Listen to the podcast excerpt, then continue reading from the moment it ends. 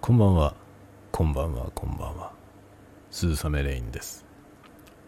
えー、深夜の小声雑談、酔いどれタワゴトーク 723?723 回目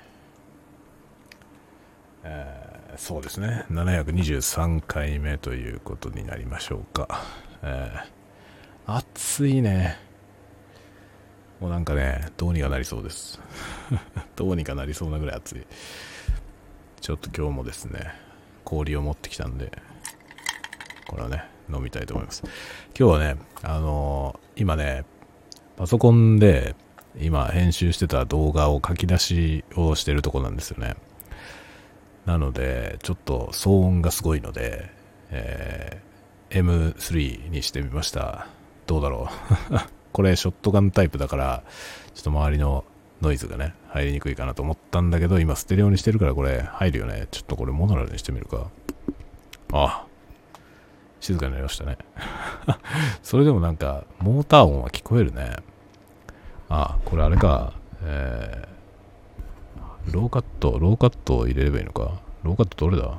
ちょっと待って。僕、老眼でね、老眼で書いてある文字が読めねえんだよ。ちょっと待ってね。ちょっと待って。読んでみるよ。えっ、ー、と、メガネを外せばね。あとロー、ローカット 120Hz スポッ。入りました。ローカット入れたらどうですか？いや、聞こえるよね。ファンの音。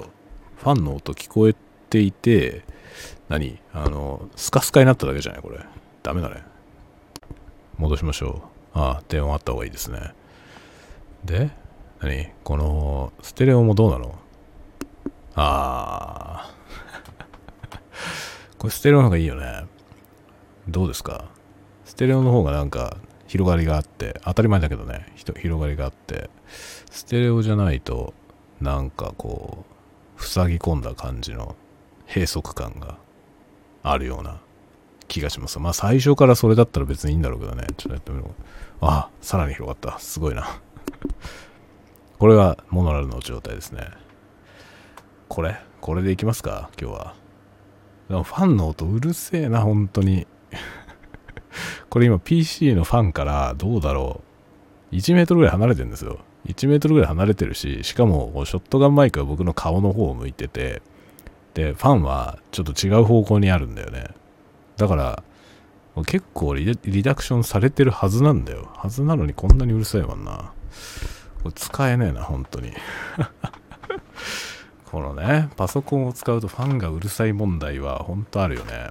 だから、オーディオインターフェースを使って、パソコンを使って録音をするみたいな。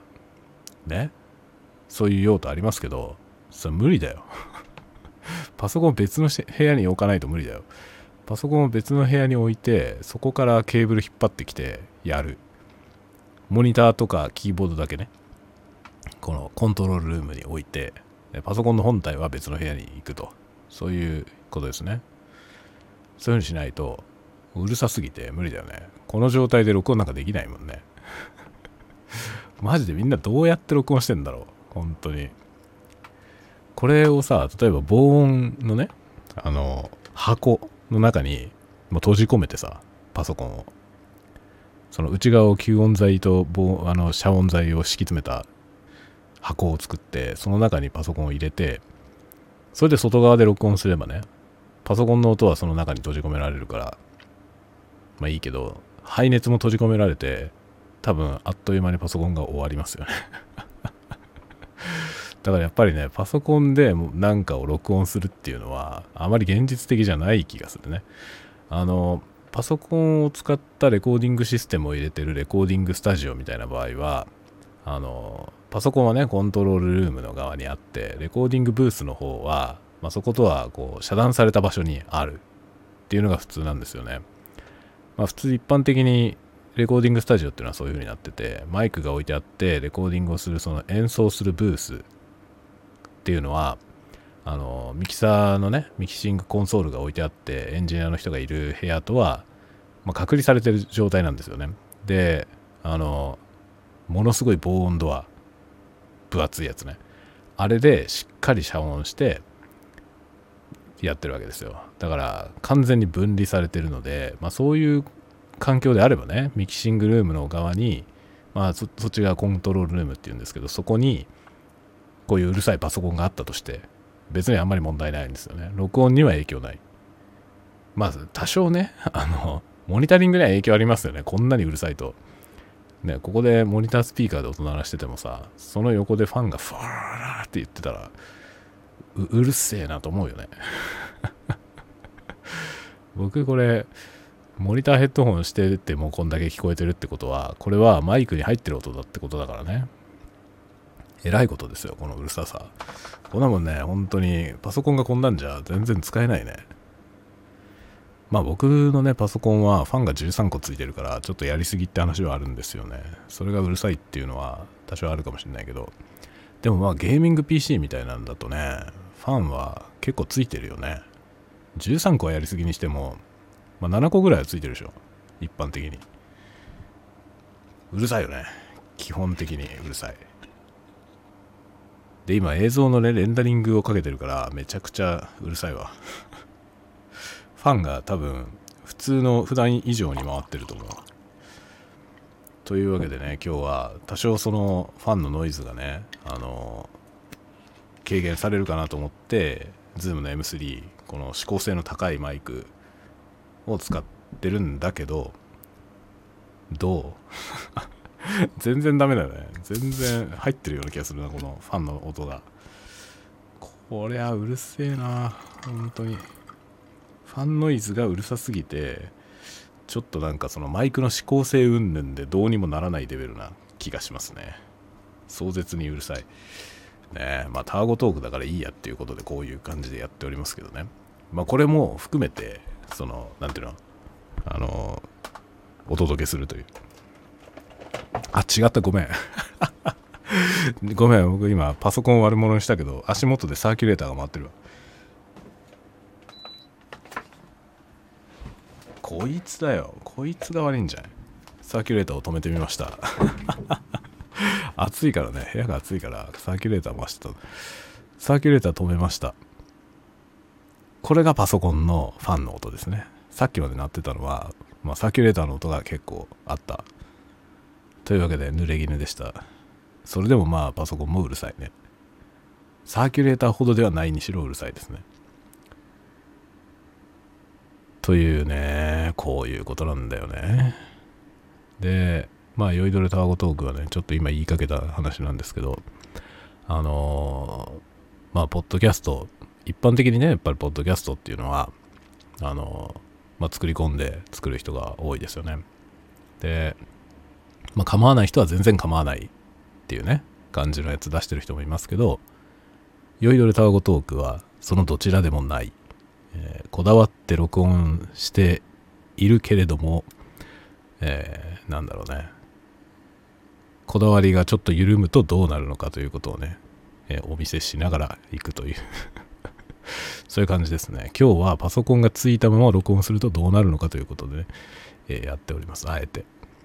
まあパソコンの作業が全部終わってパソコンをシャットダウンしてからこれをね収録すればよりクリーンな音でできるわけですけど、まあ、いつもはそういう風にやってるんですけどね。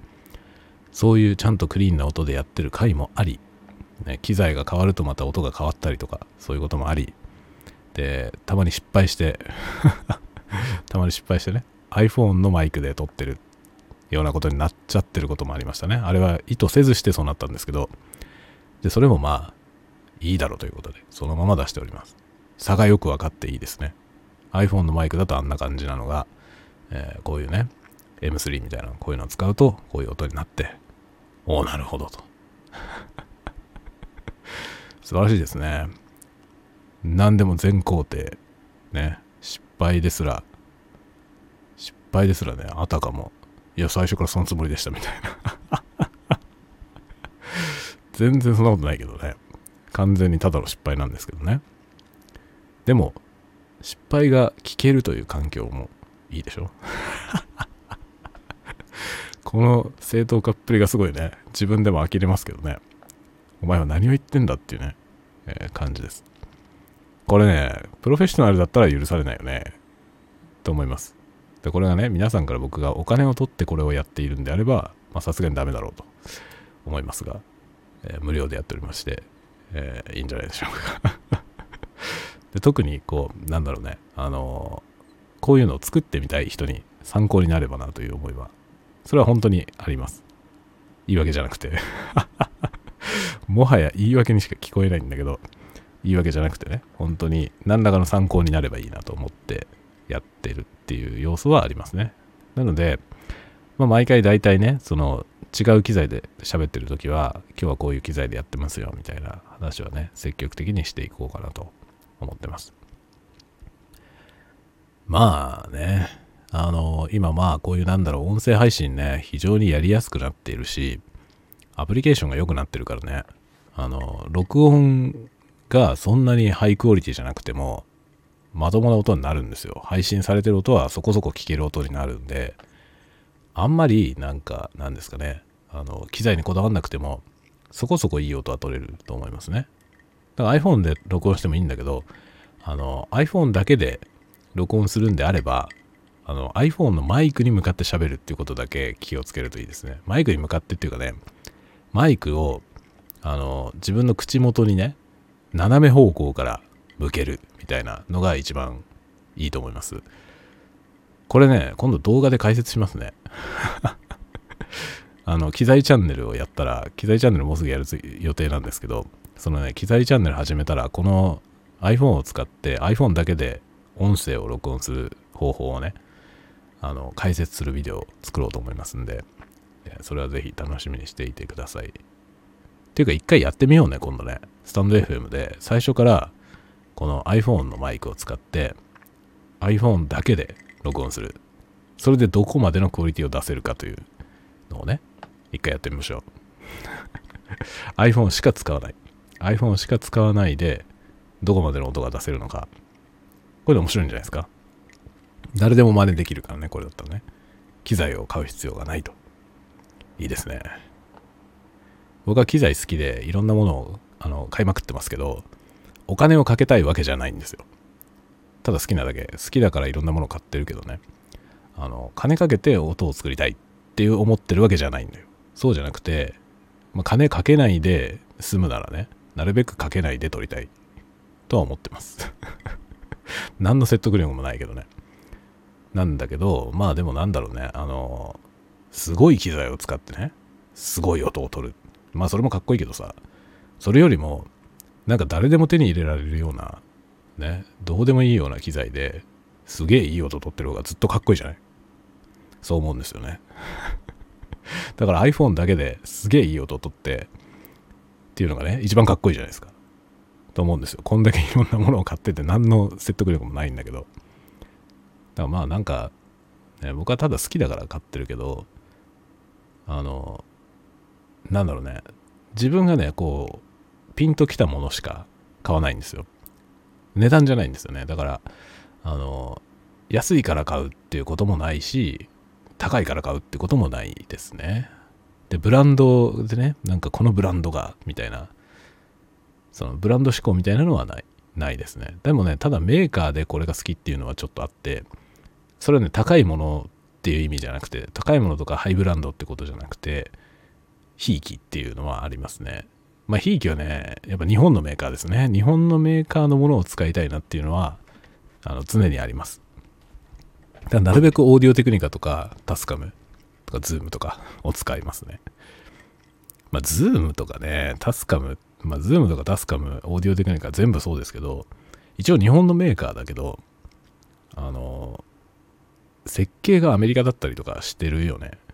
そのものによってね。なので、まあ、どうなのかなっていうのはあるけど、まあ、一応ね、この辺のメーカーのものをなるべくは使いたいなと思ってますね。ロードとかさ、ロードのマイクとか使ってる人がすごく多いんで、ロードいいんだよね。ロードいいんだけど、それはもう分かってるからさ。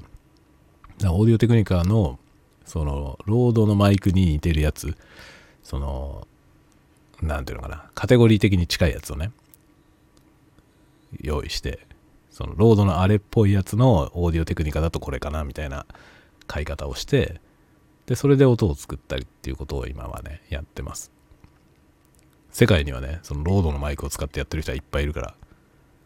そうだからそれと同じようなことをねテクニカの機材でやってマイク何使ってんですか？みたいな。いやこれですって。これですって。テクニカルなやつをね。出すみたいな。いいですね。ちなみにね僕が今使っているオーディオテクニカのショットガンマイクがあるんですけどそれはね、日本でしか売ってないんですよ。海外だと別のモデルなんだよね。これは僕もね、知らなかったんですけど、一部そういう機種があるみたい。なんでかわかんないんですけどね。なんでかわかんないんだけど、ショットガンマイクでね、微妙に違うんだよね。型番がちょっとだけ違って、で、中身が微妙に違うのよ。型番だけ違うのかなと思ったの最近、最初ね。アメリカ版と日本版で。なんか違うのかなって思ったんですけど、長さが違うんだよね。日本で売ってるやつの方が長いんですよ。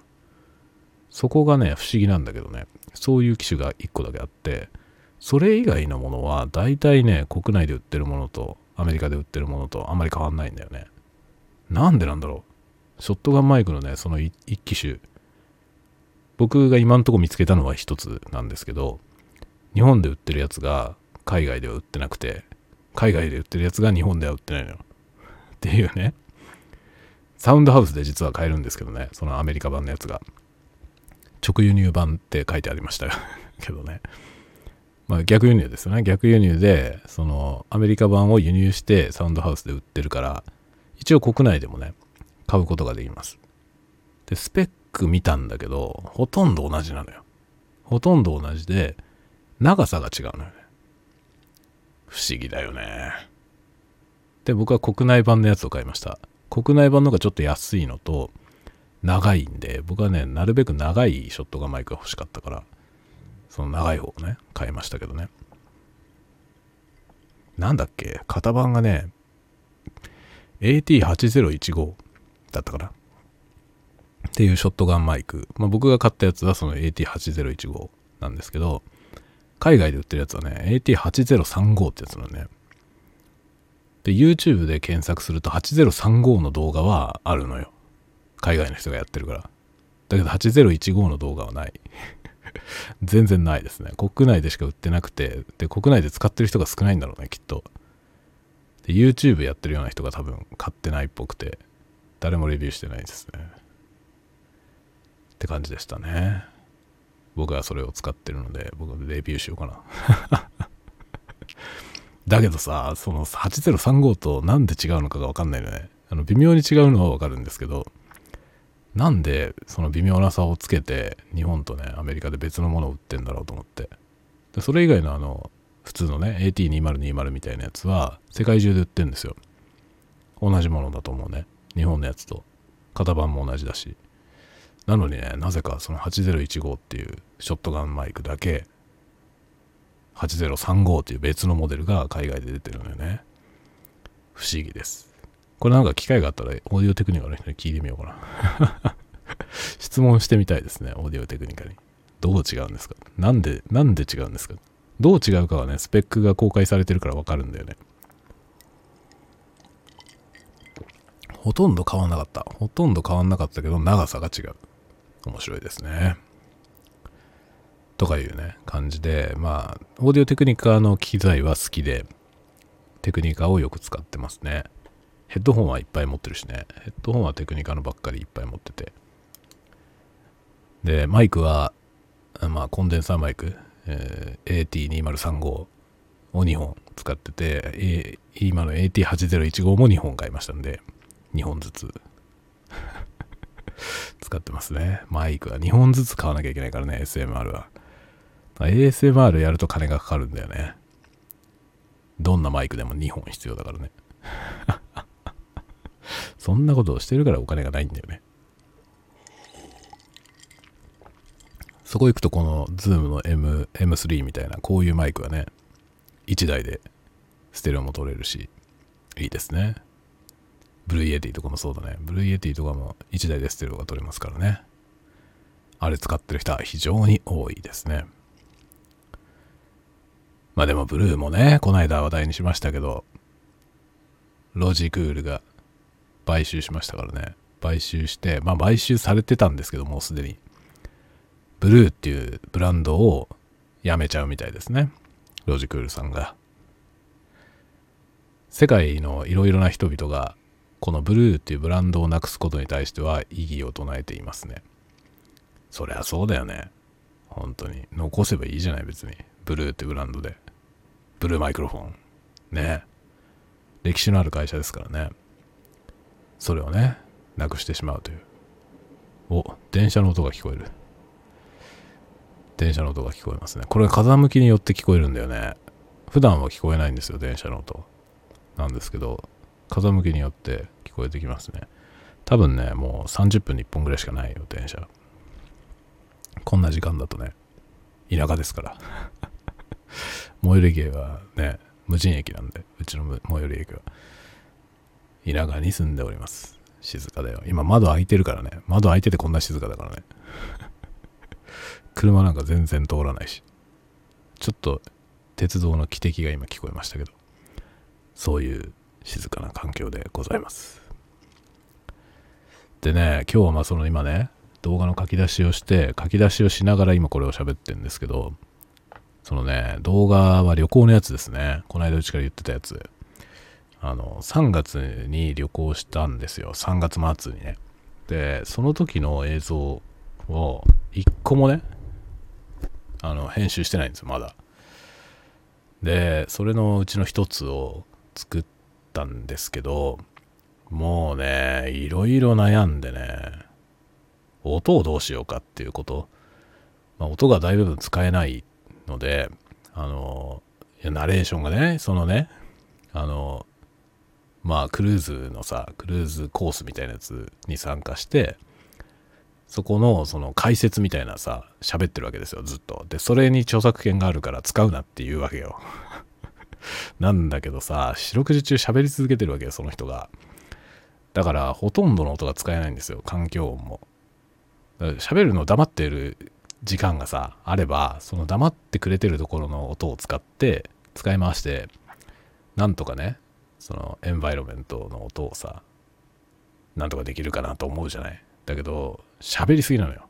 ずっと四六時中喋ってるから、その人が喋ってるところを全部カットするとね、ほとんど残んないのよ、音が。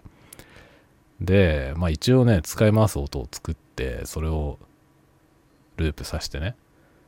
で、敷き詰めたわけよ。で、そこに必要な情報だけ自分で喋ってナレーションをね、それを入れて作ったんだけど、そのね、動画の大部分が何も喋ってない部分なのよ。僕も喋ってないっていうね。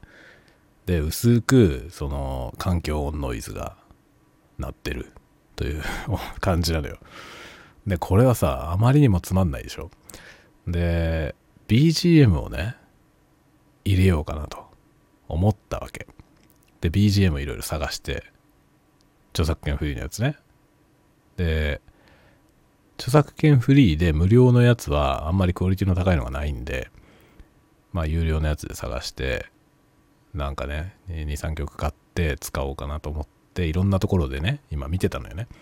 なんだけど、なんかね、どれもこれもピンとこないのよね。どうしようかなと思って。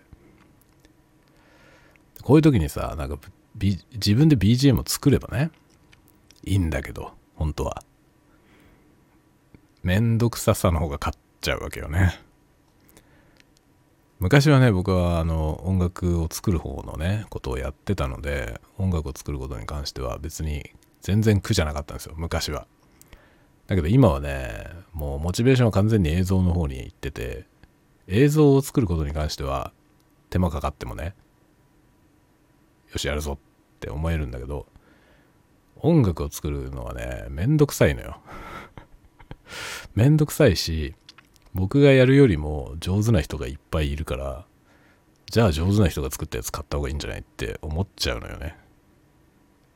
だから、どうしようと思ってさ。で、いろんなところで今 BGM 見てたんだけど、どの BGM 入れたにしても入れない方がいいんじゃないかな って気がしてくるわけよ。で、まあだから ASMR というかね、ASMR じゃなくてリラクゼーションだけど、まあ、リラクゼーションコンテンツとしてホワイトノイズってことでね、その低くノイズをビャーって流しといて、そこに時々僕が喋るっていう風にすればいいかなと思って、その方がうるさくないかなと思うのよ。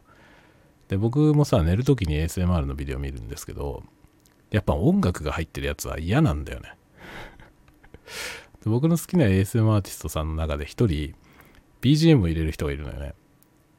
で、その人の動画も好きなんだけど、寝る時にはやっぱりね、BGM が鳴ると嫌だから、その人の寝る時には見ないの。ってなってんですよね、なんか自分的に。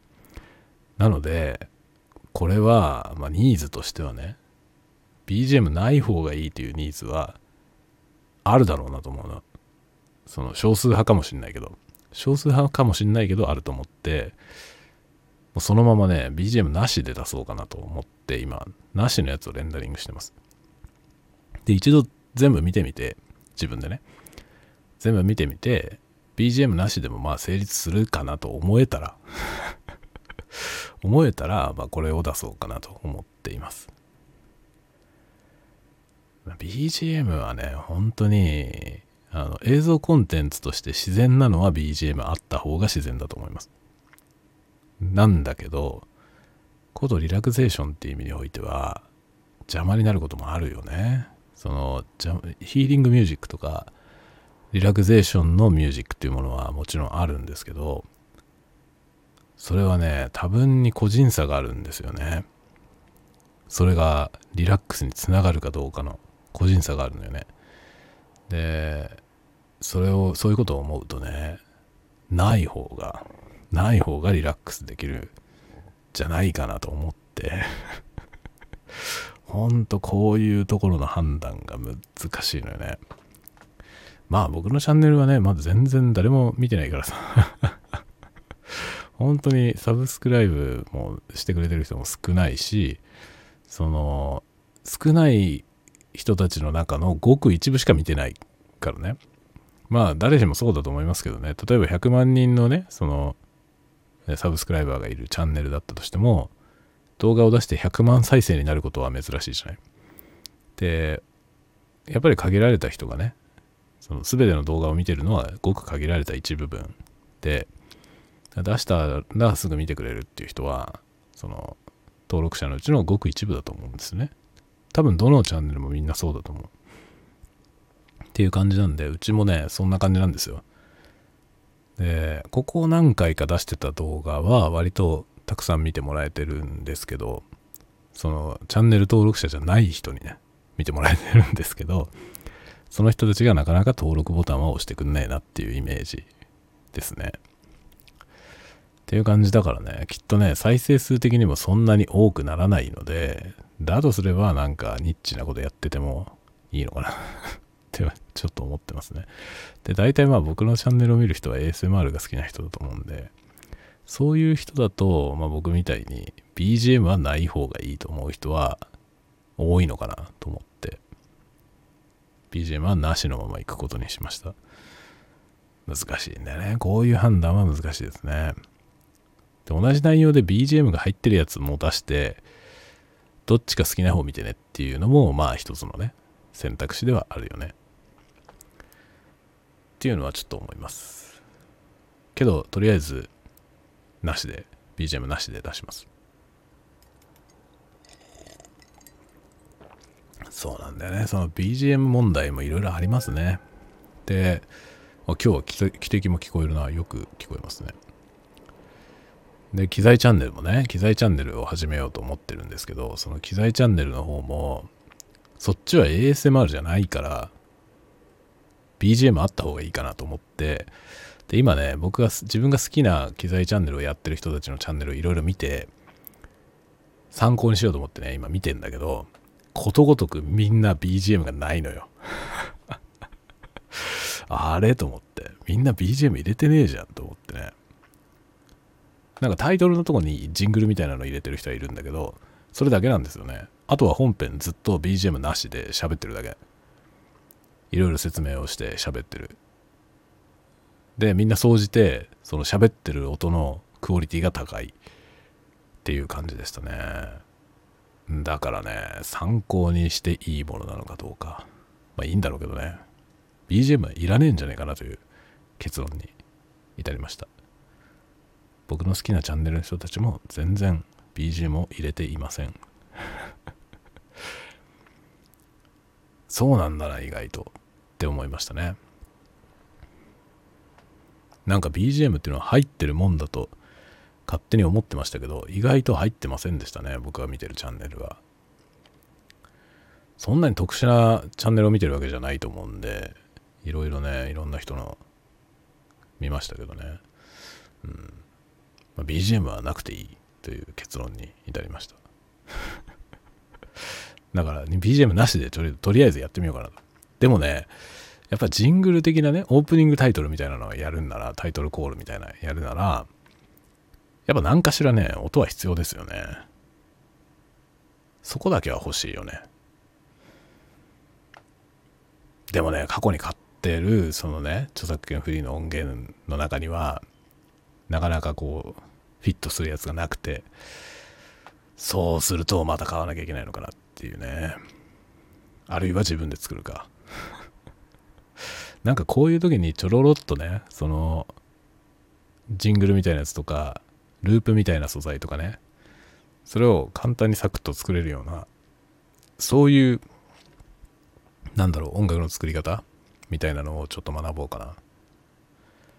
僕ガチのやつしか知らないんだよね音楽の作り方。ガチのその一つずつのパートをちゃんとアレンジして その演奏して重ねていくっていうやり方しか知らないからさ。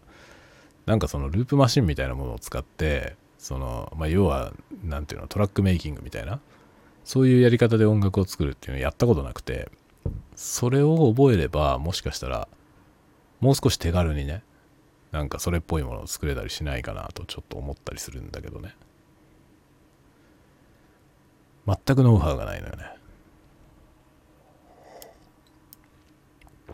でうちにさそういうことができそうなシンセサイザーがあんのよ。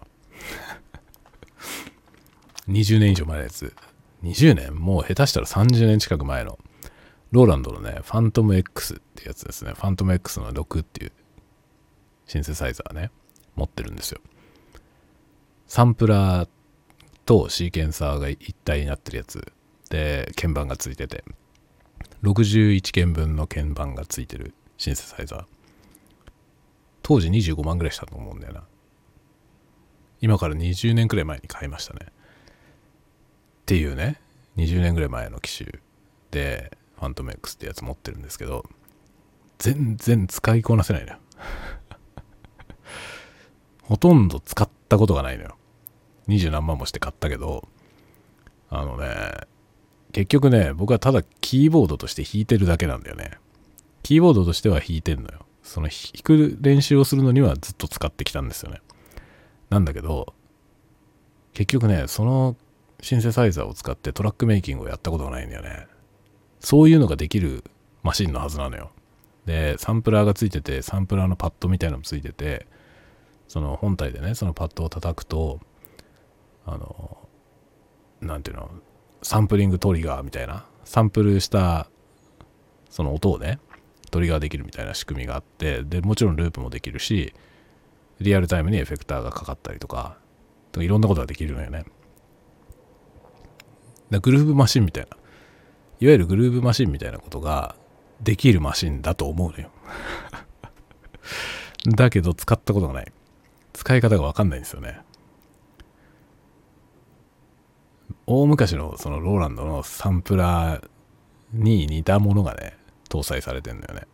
サンプラ、SP202 とかいうそういうサンプラーに似てるやつが、あの LED で光るパッドがね、16個のパッドがついてるんだよね。シンセサイザーに。だからそれをね、使いこなせないんだよ あれ使えば簡単にそういうもの作れるんじゃないかなと思うんだけど、いまいちわかんないんだよね。なんかそういうね、音源の作り方を自分で学んで、なんかこう、BGM とかジングルをね、サクッと作れたらいいなと思うんだよな。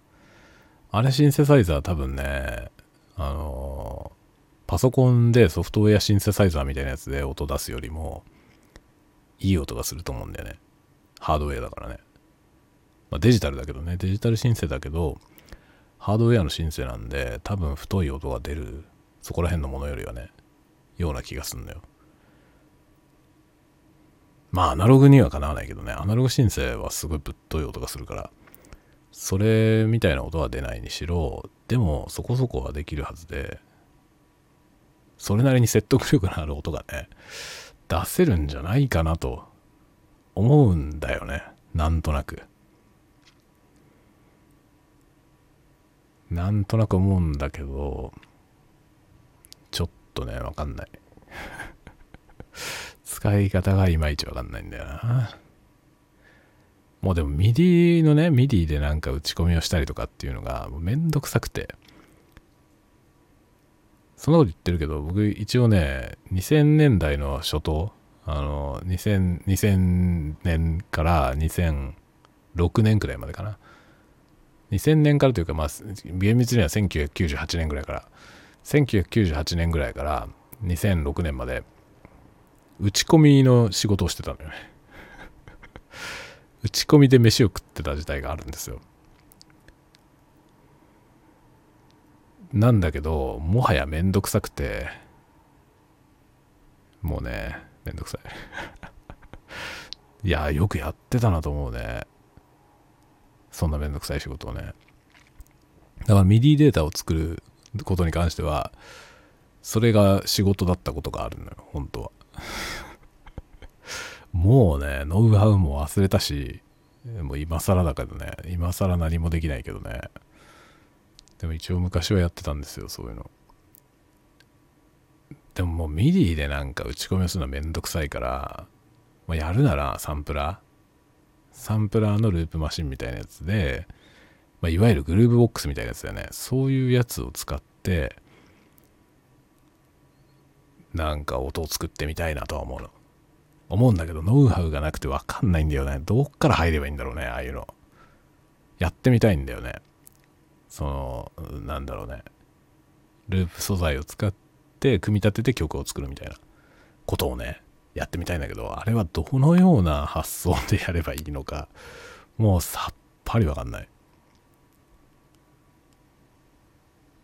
なんかね、でもそう、当時ね、その1990年代の終わりぐらいからね、あの、当時ね、Windows で、Windows はまだね、あの、あんまり音楽をやるのに Windows 使ってる人はあんまりいなかったんですよ、当時。そういう時代で、あの、 ACID っていうソフトがあったんでね、すげえ流行ったんですよ、当時。で、 ACID って多分今で言うとこの GarageBand みたいなソフトで、あの、ループの素材をね、並べて、そのループ素材っていうのは、あの、ウェーブファイルね。音声のファイル。その音声のファイルのループ素材を使って、それをね、こう、引っ張ると、ドラッグしてね、こうビーって引っ張ると、その、勝手にループされる。そのループ素材がね。で、どんどんループされてって、それを重ねてみたいな音の作り方をするソフトがあったのよね。アシッドってソフトが。で、そう、その時に、ちゃんとやればよかった ちゃんとやればよかったんだよね。だ僕は結局その時に、あこういう風にして音楽を作る時代なんだ、みたいなことを思ったぐらいで、全然自分でやってみなかったんだよね。僕はなんかもうガチで全部打ち込みをするという、ループとかじゃなくて、あのちゃんとアレンジをして打ち込みをするというすごい古いタイプの作り方をしてて、まあ、めっちゃ労力がかかる作り方ですね。そういう感じでやってたんだよね。まあ、 MIDI の素材でなんかドラムとかはね、例えばコピペしたりとかはしてましたけど、それはループ素材をループさせるのとはちょっと意味が違うんですよね。そのループ素材を組み立ててなんか音楽を作るっていうのは結局やらずじまいなんだよな。だからそれによって今なんかそういうノウハウが全くないっていうね状態なんですよ。DTM って一口に言っても DTM にもいろんなのがあるからさその音の音楽の作り方がねいろんなのがあるから DTM というそのすごい雑なくくりで言えばね全部 DTM なんだけど僕がやってたやつも DTM だしそのループ素材を組み立てるのも DTM なんだけど DJ みたいなね。だどっちかというとループ素材を組み組み立てて音楽を作るのは多分 DJ の発想に近いんだと思うんだよな。で僕は、G、DJ が分かんないんだよ。DJ の人が何を考えてるのかが分かんないのよね。でそれがねそこが分かれば結構できることはあるんだろうな。ちょっとね DJ 分かんないからな。DJ ってやると面白いみたいなんだよね。僕のね先輩でねあの音楽やってた頃の先輩であのその人はキーボードの人だキーボードプレイヤーだったんですけどその人がね途中ですげえ金をかけて DJ セットみたいなやつを買ったのよ。そのターンテーブルを2台使って DJ ミキサーでミックスするするっていう。一番大掛かりなやつ。をねターンテーブルはちゃんとレコードプレイヤーのやつね。っていうのをフルサイズのやつを買って急に DJ を始めたのよね。でその時に僕はねその人は親親しかったからさ先輩で。その人にいやもう DJ っていう人は何を考えてるか僕は分かんないんだよねっていう話をして。だから DJ ってどうやって何を考えて音楽を作るのみたいなことをね聞いたんだけど分かんなかった結局。なんか教えてもらった気はするんだよ。なんだけど僕には分かんなかったんだよね。DJ 分かんないままですよ。で今もね実はパソコンで DJ をやる DJ のソフトウェア実は持ってんだよ。買ったのよね。それはねポッドキャストの BGM を作るために買ったんですよ。で BGM を再生するのだけに使ってる。だから DJ のソフトを使って僕は BGM をね、ポッドキャストの BGM を作ってたのね。すごいいろんなことができるんですよ、DJ のソフトは。で、普通にそのオーディオを扱うだけでは絶対にできないようなことができるのね。で、特にそのオーディオをループさせた時に、あの、隙間が全くなくてどこでループしてるかわかんないようにつなぐみたいなのができるのよ。それがやりたくて買ったんですよねで、そのある BGM の素材をね、完璧にループして、どこでループしてるかわかんないループをして、それを延々流しながら喋るというポッドキャストをね、やってたんだよね。だそういうソフトウェアは一応持ってるんですよ。一応持ってんだけど、あれを使って多分ね、その、ループの素材をね、楽曲じゃなくて、バラバラの部品としてのそのループ素材を使って、あのソフトを使えば多分音楽を作ることができると思うんだよね。なんだけど、そのやり方がわかんないんだよ。やり方というか考え方がわかんないね。どうやって音楽を作るんだろう。あの、いわゆるなんだろうな。あの、作曲家はさ、コンポーザーっていうじゃない？英語で。なんだけど、最近の、その、なんだろう、ボカロとかのね、曲を作ったりしてる人のことをね、コンポーザーじゃなくてトラックメーカーっていうじゃん。あのトラックメーカーと呼ばれてる人たちがやってることっていうのは、まあ、作曲なんだけどその作曲のアプローチが違うんですよね。普通の要はピアノとかギターのねギター抱えてとかピアノの前に座ってその五線譜に音楽をね五線譜の上に書いていくみたいなそういうのとは根本的に発想が違うんですよね。トラックメーカーの人がやってることは。トラックメーカーの人がやってることって要はトラックを並べてその音楽を組み上げていく。断片から音楽を組み上げていく仕事なんだよね。でそれはそのピアノの前に座って五線譜に曲を作っていくのとはアプローチが違うんですよね。そのねトラックメイキングのアプローチのやり方が知りたいのよ。やり方というか考え方ですね。そういうものに使えるソフトウェアがあってで説明書を理解して操作を覚えたとしても結局その発想が分かんないと作れないじゃない。その発想なんだよ。その発想を知りたい。でまあ僕はね前にもちょっと話題にしたことあったと思いますけどね。あの、20代の頃は、まあ、僕がね、いろんなことを、いろんなことを20代の頃ね、いろんな仕事をやってきたんですけど、まあ、2つだけね、このように2つだけ、僕が絶対できない仕事があるって言ってたんですよね、20代の頃。で、それは、プログラマーと DJ って言ってて、で、それなぜなら、プログラマーと DJ っていう人たちは、何を考えているのか分かんないからって僕は言ってたんですよね。で、プログラマーは何を考えてるのか分かりました。それはその後、30、30代半ばになって、プログラマーが何を考えてるのか分かって、で、プログラマーになったんだよね、僕。プログラムを書く仕事になって、今はプログラマーじゃないけど、一応プログラムを書く仕事も時々やってますけど、まあ、あんまりプログラマーじゃなくなりました。でもね、30代の終わりから40歳ぐらいまでは、結構ね、あの、仕事の9割ぐらいがプログラム書く仕事だったことがあるのよね。だ結局僕は絶対なれない仕事の2つのうちの1つ、プログラマーを挙げてたんですけど、プログラマーにはなることができました。なので、DJ もわかるはずだと DJ は未だにわかんないんだよ。DJ はね、その、当時全然わかんないと言って2つ挙げたうちの DJ もう1つね、については、それから20年経つけど、まだわかんないんですよ。DJ が何を考えてるのか。何を考えて音楽を作ってるかがわかんないんだよね。どういう発想なのかがわかんないんですよ。だから それをね、で、僕はね、20代の頃は絶対にわからないと思ってたの。だけど、絶対わかんないと思ってたプログラマーのことは分かったんで、DJ のこともきっとわかるだろうと今は思うんだよね。今は全然わかんないんですよ。今は全然わかんないけど、きっと分かろうとして学べばね、できるんじゃないかなと思ってんのよ、今は。なので、ちょっと DJ が何を考えてるのか、で、いわゆるトラックメーカーという人たちがどうやって音楽を作るのか、それをね、ちょっと学んで、YouTube の BGM をね 自分で作れるようになりたいなと思っています。これはね、ハードルが高いよハードルが高い。